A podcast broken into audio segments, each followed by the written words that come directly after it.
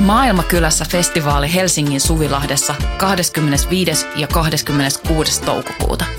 Luvassa mieletön kattaus musaa, rohkeita keskusteluja, 50 katuruokakeittiötä, järjestöjä ja toimintaa oikeudenmukaisen maailman puolesta. Vapaa pääsy ja avoin kaikille. Tuu mukaan. Rohkeus muuttaa maailmaa. Yhteistyössä Euroopan unioni, Kirkon ulkomaanapu ja Radio Helsinki.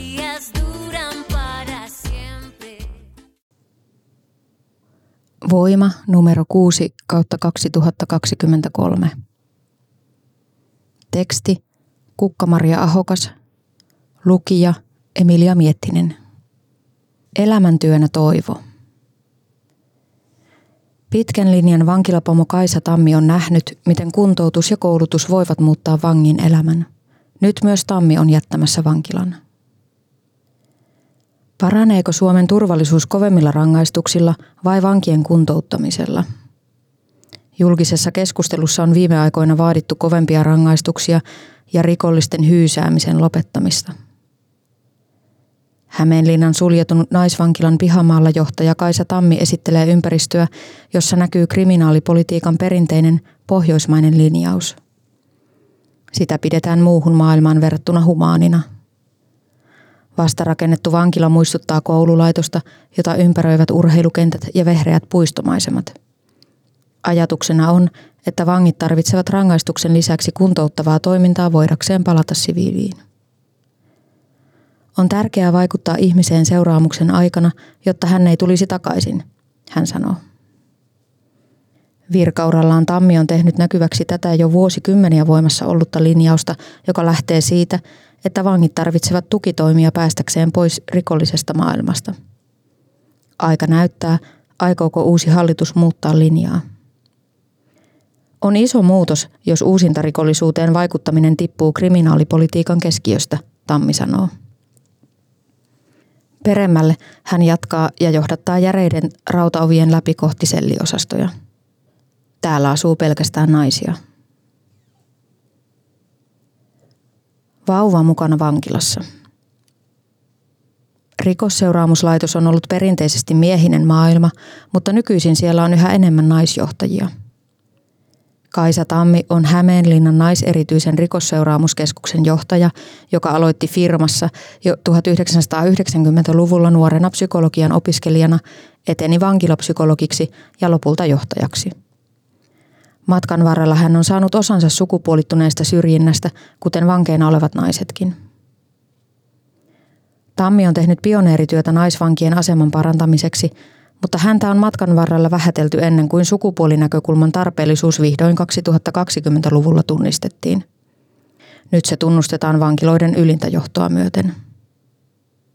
Ennen vuotta 2020 rikosseuraamuslaitoksessa kukaan ei ollut ajatellut, että kun nainen riisuutuu tai antaa virtsanäytteen huumeseulaa varten, siihen voi liittyä eri piirteitä kuin miehillä. Naisilla voi vaikkapa olla kuukautiset – Riisuuntuminen on seksuaalista väkivaltaa kokeneille kova paikka. Oman pulmansa tuottavat tilanteet, joissa pienen lapsen äiti saa tuomion. Lain mukaan alle kaksivuotias lapsi voidaan sijoittaa avovankilan perheosastolle äidin mukana, jos lastensuojeluviranomainen niin katsoo. Nykyisin perheosastolla on paikalla henkilökuntaa ja lastensuojelun työntekijöitä, jotka tukevat vanhemmuutta. Sen uudistuksen äärellä tein aikanaan paljon töitä ja olen ylpeä siitä – Rikoksen uhreista rikollisia. Vankilassa olevat naiset tarvitsevat erityistä suojelua niin vanhanaikaiselta tai epämuodikkaalta kuin se saattaakin nykykeskustelussa kuulostaa, Tammi sanoo. Tuomion saaneet vangit ovat totta kai vastuussa tekemistään rikoksista, hän sanoo, mutta toteaa samaan hengenvetoon, että valtaosa heistä on myös rikoksen uhreja – Naisten ongelmat eivät liity mikroaggressioihin tai lasikattojen rikkomiseen, vaan osapuilleen kaikki ovat kokeneet elämässään vakavaa väkivaltaa. Terveet ihmiset eivät tietenkään syyllisty henkirikoksiin, sanoo Tammi. Hämeenlinnan naisvangeista enemmistö suorittaa tuomiotaan väkivaltarikoksesta. Naisvangeilla on sekä psyykkisiä että somaattisia sairauksia – Ennen vankilaan tuloaan jopa 42 prosenttia on ollut psykiatrisessa osastohoidossa. Tammi kertoo esimerkin pandemian jälkeiseltä ajalta, kun sakkovankeja alettiin tauon jälkeen tuoda joukolla vankilaan. Oli hoitamatonta skitsofreniaa ja hoitamatonta murtumaa, osa tuli poliisiautolla ja lähti saman tien ambulanssilla. Hän kertoo esimerkin sakkovangista, joka joutui vankilaan epäsuorasti köyhyyden takia, koska hänellä ei ollut varaa maksaa 200 euron uhkasakkoa. Yhteiskunnan syrjäyttävät mekanismit näkyvät jokapäiväisessä arjessa. Jos jossakin, niin rikollisessa maailmassa naisen asema on karmea ja tämä heijastuu vankilaelämään.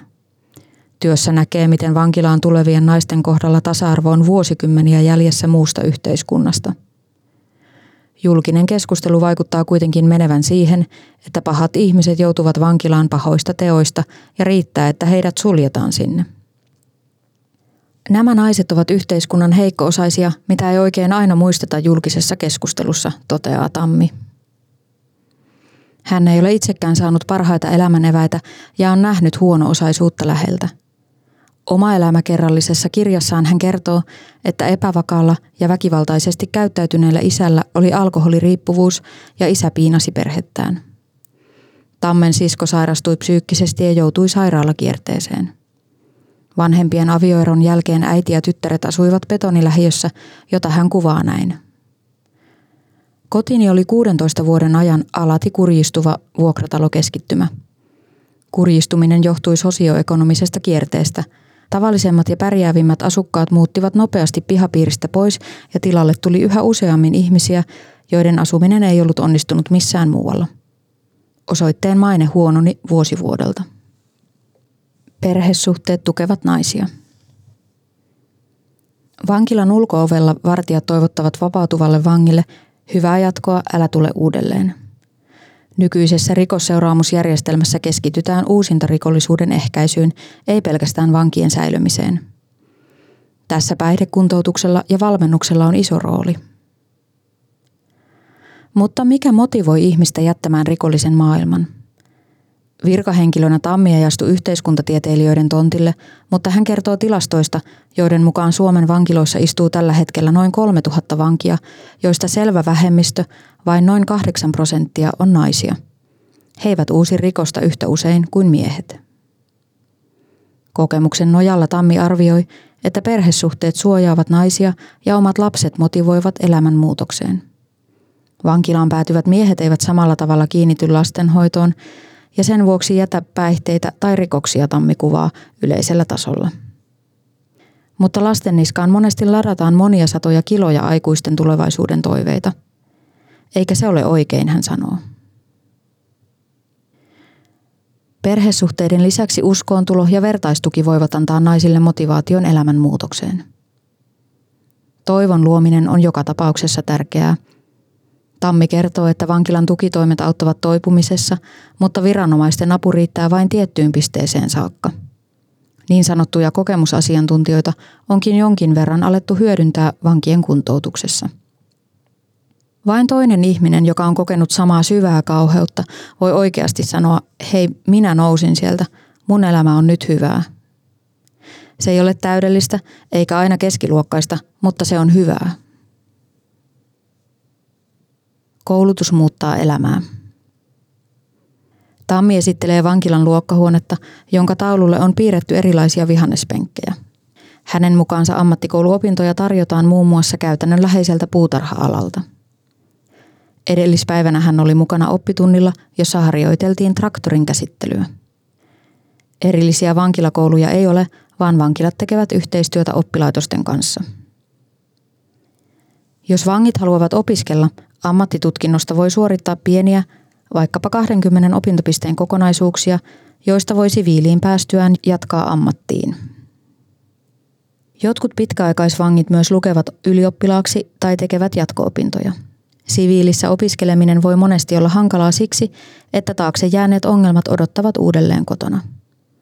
Vankila on parhaimmillaan turvallinen ympäristö, jossa ihminen pystyy levähtämään. Usein hyvää tarkoittavat ihmiset korostavat, miten koulutus on väylä ulos kurjuudesta. Niinhän se onkin, mutta noin puolet vangeista asuu täällä vain muutaman kuukauden. Pitkäaikaisvangit ovat hyvin pieni joukko. Suurin osa väestä tulee ja menee, kertoo Tammi. Siinä ajassa ei ehdi tehdä ihmeitä, vaan yleensä nainen keskittyy toipumaan koettelemuksistaan. Moni nainen on usein asunnoton ja hänen pitää selvittää, minne muuttaa asumaan siviilissä, missä lapset ovat, miten toimeentulo järjestyy. Stressitaso on korkea ja suurin osa ajasta menee arkiasioiden selvittämiseen, jolloin koulutusväylää ei edes ehditä avaamaan, kertoo Tammi. Yli puolella naisvangeista ei ole mitään perusasteen jälkeistä koulutusta. Niille, jotka saavat tutkinnon tehtyä, koulutus on kuitenkin kiistatta väylä parempaan elämään. Olen nähnyt, kun ihmisen elämä kääntyy täydet 180 astetta ja useimmiten syynä on se koulutus. Se on tie kohti ammattia, säännöllisiä tuloja ja pois köyhyydestä.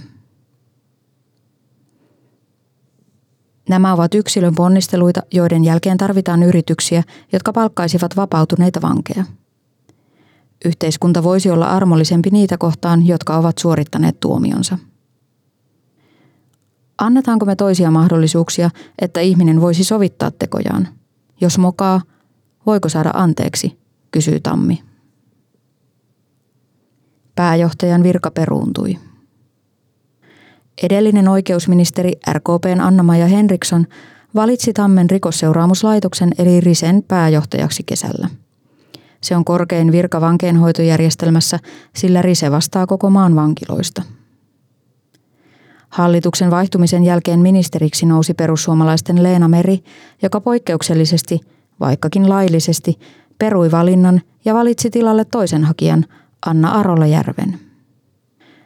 Hän siirtyy tehtävään Risen asiakasprosessit vastuualueen johtajan paikalta. RKPn ja perussuomalaisten välit olivat juuri silloin kiristyneet rasismikohun vuoksi. Tammi avasi asiaa elokuussa Helsingin Sanomien haastattelussa ja pohti, joutuiko hän virkanimitysprosessissa tahtomattaan keskelle hallituksen sisäistä ristiriitaa. Enää hän ei halua kommentoida päivän politiikkaa. Pääjohtajapesti on joka tapauksessa peruttu ja uraa pitää pohtia uudelta kannalta. Minua on niin monta kertaa vedetty kölinali tällä virkauralla ja vähän elämässä muutenkin. Olen tehnyt tämän firman eteen paljon töitä ja sietänyt aika paljon, hän sanoo matalalla äänellä. Mun riseura on nyt tässä. Kyllä mun täytyy nyt lähteä muualle.